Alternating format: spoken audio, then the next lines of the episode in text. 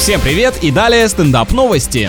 В одной из провинций Поднебесной отец и сын в преддверии китайского Нового года слепили снежную скульптуру тигра в натуральную величину всего за 4 часа. Можно давать такое задание всем детям и их родителям, причем обязательно его выполнять во дворе детского сада, и тогда вообще не нужно будет платить дворнику. Более того, папа с ребенком разукрасили главный символ 2022 года, и он стал отличным праздничным подарком и местной достопримечательностью для всех горожан. Ну а еще это отличный способ на время отвлечь свое чадо от мыслей о настоящем домашнем питомце. С этим он тоже может гулять, играть и с наступлением тепла, конечно, потерять.